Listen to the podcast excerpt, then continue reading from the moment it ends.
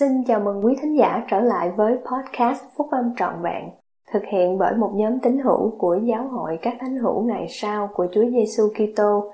Chúng tôi xin được chia sẻ cùng quý vị các nguyên tắc phúc âm giúp chúng ta có một cuộc sống hạnh phúc từ những bài viết đăng trong các tạp chí của giáo hội phát hành định kỳ vào mỗi tháng.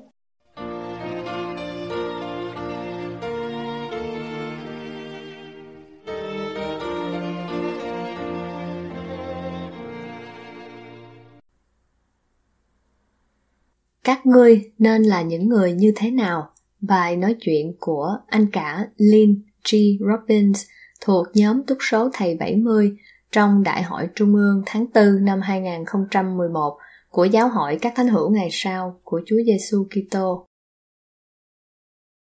Có một câu hỏi rất hay đã được đặt ra là sống hay không sống?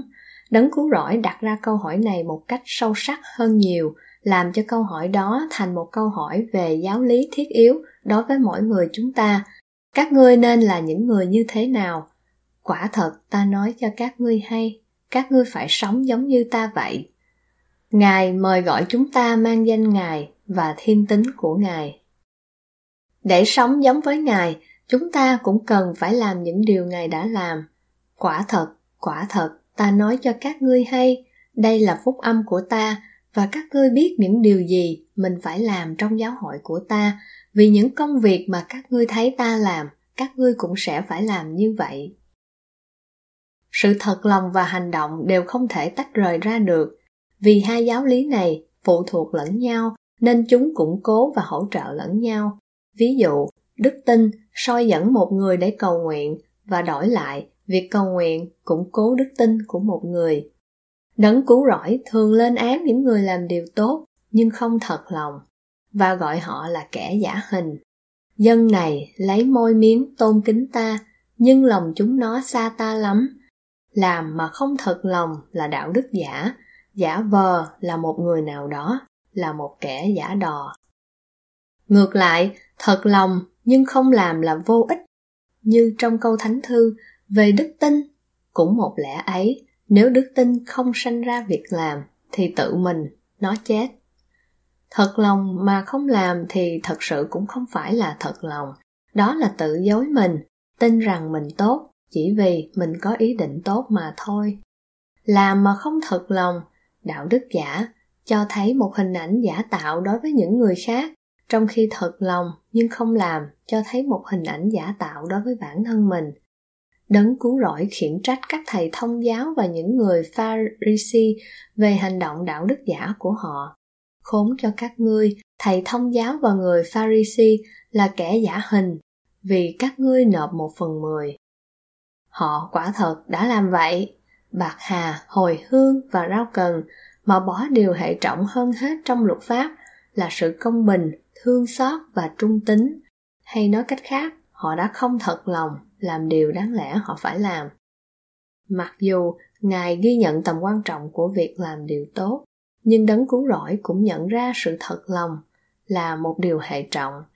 Tầm quan trọng lớn hơn của sự thật lòng được minh họa trong những ví dụ sau đây. Việc chúng ta bước vào nước bắp tên tức là chúng ta đã làm một điều tốt, sự thật lòng cần phải đi trước việc đó chính là đức tin nơi Chúa Giêsu Kitô và một sự thay đổi mạnh mẽ trong lòng. Việc chúng ta dự phần tiệc thánh, tức là đã làm một điều tốt, sự xứng đáng để dự phần tiệc thánh là một điều hệ trọng và quan trọng hơn nhiều. Sự sắc phong cho chức tư tế là một hành động hoặc điều tốt để làm.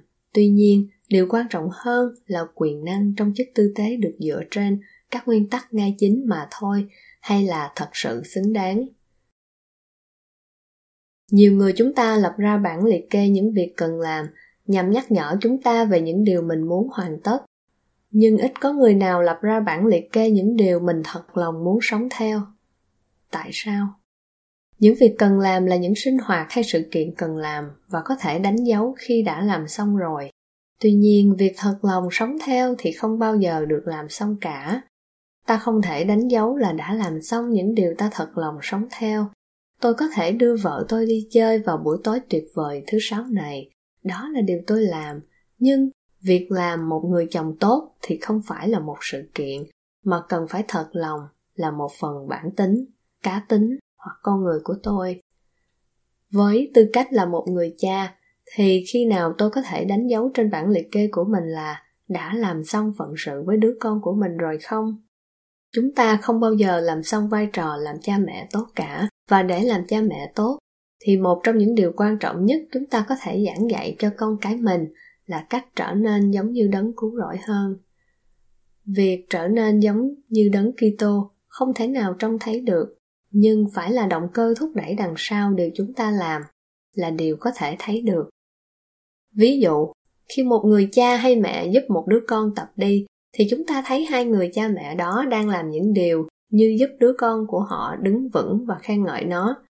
Những hành động này biểu lộ tình yêu thương không trông thấy được trong lòng họ, và đức tin cùng hy vọng không trông thấy được trong tiềm năng của đứa con của họ. Ngày này qua ngày khác, họ tiếp tục nỗ lực, là bằng chứng về bản tính kiên nhẫn và siêng năng mà không trông thấy được. Vì sự thật lòng sinh ra hành động, và là động cơ nằm ở đằng sau hành động nên việc giảng dạy về sự thật lòng sẽ cải tiến hành vi hữu hiệu hơn là tập trung vào điều họ làm để cải tiến hành vi. Khi con cái không ngoan ngoãn, ví dụ như khi chúng cãi nhau, thì chúng ta thường kỷ luật sai về điều chúng làm hoặc về cuộc cãi lộn mà chúng ta thấy. Nhưng hành vi chúng làm chỉ là một dấu hiệu về một động cơ không trông thấy được trong lòng của chúng. Chúng ta có thể tự hỏi nếu một đứa trẻ hiểu được thì thuộc tính nào sẽ sửa đổi hành vi này trong tương lai? Nó vẫn kiên nhẫn và tha thứ khi bị bực mình không? Nó vẫn nhân từ và là một người hòa giải không? Nó có chịu trách nhiệm về hành động của mình chứ không đổ lỗi cho người khác không? Cha mẹ giảng dạy những thuộc tính này cho con cái của họ như thế nào? Chúng ta sẽ không thể nào có được một cơ hội lớn lao để giảng dạy và cho con cái mình thấy những thuộc tính giống như đấng Kitô hơn bằng cách đặt chúng vào kỷ luật. Kỷ luật có nghĩa là lòng kiên nhẫn và giảng dạy thuộc về phần chúng ta. Kỷ luật không nên được thực hiện trong cơn tức giận. Chúng ta có thể và nên kỷ luật theo cách mà giáo lý và giao ước 121 giảng dạy chúng ta. Nhờ sự thuyết phục, nhờ sự nhịn nhục, nhờ sự hiền diệu và nhu mì, và nhờ tình yêu thương chân thật, nhờ lòng nhân từ và sự hiểu biết thuần túy. Đây là tất cả những đức tính giống như đấng Kitô và cần phải là một phần bản tính của chúng ta với tư cách là cha mẹ và môn đồ của đấng Kitô. Nhờ có kỷ luật, đứa con học được những hậu quả. Trong những giây phút như vậy, việc biến những điều tiêu cực thành tích cực là rất hữu ích. Nếu đứa con thú nhận một điều sai trái thì hãy khen ngợi lòng can đảm của nó để thú nhận. Hãy hỏi đứa con xem nó đã học được điều gì từ lỗi lầm hoặc hành động xấu mà đã cho các anh chị em. Và quan trọng hơn nữa là thánh linh, một cơ hội để tìm hiểu và giảng dạy nó. Khi chúng ta giảng dạy giáo lý cho con cái qua thánh linh, thì với thời gian, giáo lý đó có quyền năng để thay đổi bản tính thật của chúng. Anh ma cũng nhận biết nguyên tắc này. Việc giảng đạo có khuynh hướng dẫn dắt dân chúng làm điều chính đáng phải nó có ảnh hưởng mạnh mẽ đến tâm trí dân chúng hơn gươm đao. Tại sao? Vì gươm đao chỉ tập trung vào việc trừng phạt hành vi hay việc làm, trong khi việc rao giảng lời chúa thay đổi bản tính thật của con người hiện nay hoặc con người họ có thể trở thành. Một đứa trẻ hiền lành và ngoan ngoãn sẽ không cho cha mẹ nó biết nhiều về vai trò làm cha mẹ. Nếu các anh chị em được phước có một đứa con thử thách tối đa lòng kiên nhẫn của mình thì cũng giống như các anh chị em đang theo học khóa đào tạo làm cha mẹ bậc cao học. Thay vì tự hỏi mình đã làm điều gì sai trong cuộc sống tiền dương thế để bị xui xẻo như vậy, thì các anh chị em có thể nghĩ rằng đứa con càng khó thì mình càng có phước lành và cơ hội để trở nên giống như thượng đế hơn. Lòng kiên nhẫn, nhịn nhục và các đức tính khác giống như đấng Kitô của các anh chị em sẽ được thử thách, phát triển và trở nên tinh tế hơn với đứa con nào. Có thể nào các anh chị em cần đứa con này nhiều như nó cần các anh chị em không? Chúng ta đều đã nghe lời khuyên là nên lên án tội lỗi chứ không lên án người phạm tội. Tương tự như thế, khi con cái mình không ngoan ngoãn, chúng ta cần phải cẩn thận, đừng nói những điều làm cho chúng tin rằng điều chúng đã làm sai chính là chúng sai đừng bao giờ để cho sự thất bại từ một hành động biến thành những đặc điểm được gán cho như là đần độn, chậm chạp, biến nhát hoặc vụng về. Con cái chúng ta cũng là con cái của thượng đế. Đó là nguồn gốc và tiềm năng thật của chúng. Kế hoạch của ngài chính là giúp con cái của ngài khắc phục những lỗi lầm và hành động xấu để tiến triển thành giống như ngài vậy. Do đó hành vi làm cho chán nản cần phải được xem là tạm thời không cố định, chỉ là hành động chứ không phải là nguồn gốc. Do đó, khi đưa ra kỷ luật, chúng ta cần phải cẩn thận khi thường xuyên dùng những cụm từ như con luôn luôn hoặc con không bao giờ hãy thận trọng với các cụm từ như con không bao giờ quan tâm đến cảm nghĩ của cha mẹ hay tại sao con luôn luôn bắt cha mẹ phải chờ vậy? Các cụm từ giống như vậy làm cho hành động dường như là một cá tính và có thể ảnh hưởng bất lợi đến khả năng tự nhận thức và tự biết về giá trị của đứa con. Sự hoang mang về nguồn gốc cũng có thể xảy ra khi chúng ta hỏi một đứa con là nó muốn làm gì khi nó lớn lên. Thể như công việc làm của một người chính là bản chất của người ấy. Đừng xác định nguồn gốc hoặc giá trị của một người bằng nghề nghiệp hay của cải ví dụ, đấng cứu rỗi là một người thợ mộc khiêm tốn, nhưng điều đó không hề xác định cuộc sống của ngài. Khi giúp một đứa con khám phá ra nó là ai và củng cố giá trị của nó, thì chúng ta có thể khen ngợi thành quả hay hành vi của chúng một cách thích hợp, tức là việc làm. Nhưng còn khôn ngoan hơn nữa nếu chúng ta tập trung lời khen của mình vào cá tính và niềm tin của chúng, tức là con người của chúng trong một trận đấu thể thao cách khôn ngoan để khen thành tích con cái mình đạt được sẽ là qua quan điểm về con người của chúng như năng lực, sự bền chí, việc đối đầu với nghịch cảnh của chúng mà khen ngợi cả con người lẫn thành tích của chúng.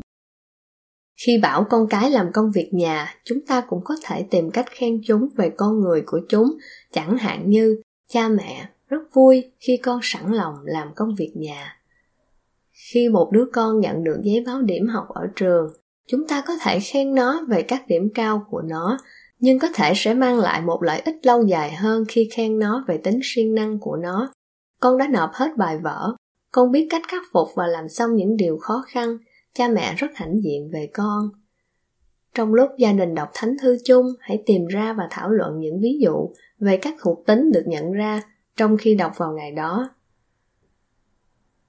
vì các thuộc tính giống như đấng Kitô là các ân tứ từ thượng đế và không thể phát triển nếu không có sự giúp đỡ của ngài nên trong những lời cầu nguyện chung gia đình và riêng cá nhân hãy cầu nguyện để có được ân tứ đó Thỉnh thoảng tại bàn ăn, hãy nói về các thuộc tính, nhất là các thuộc tính mà các anh chị em đã nhận ra trong thánh thư. Trước đó vào buổi sáng, hôm nay con là một người bạn tốt về phương diện nào? Con đã cho thấy lòng trắc ẩn bằng cách nào? Đức tin đã giúp con đối phó với những thử thách ngày nay như thế nào? Con có thể tin cậy được về phương diện nào? Con chân thật về phương diện nào? Con rộng lượng về phương diện nào? Con khiêm nhường về phương diện nào? Trong thánh thư có rất nhiều thuộc tính cần được giảng dạy và học hỏi. Cách giảng dạy quan trọng nhất là nêu gương, là làm cha mẹ tốt đối với con cái của mình giống như cách cha thiên thượng đối xử với chúng ta. Ngài là đấng cha toàn hảo và Ngài đã chia sẻ với chúng ta cách dạy làm cha mẹ, đó là thánh thư.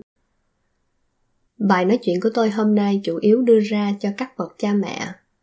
Nhưng các nguyên tắc này vẫn áp dụng cho mọi người Cầu xin cho các nỗ lực của các anh chị em để phát triển các thuộc tính giống như đấng Kitô được thành công, để cho hình ảnh của Ngài được ghi khắc vào diện mạo của các anh chị em và các thuộc tính của Ngài biểu lộ trong hành vi của các anh chị em.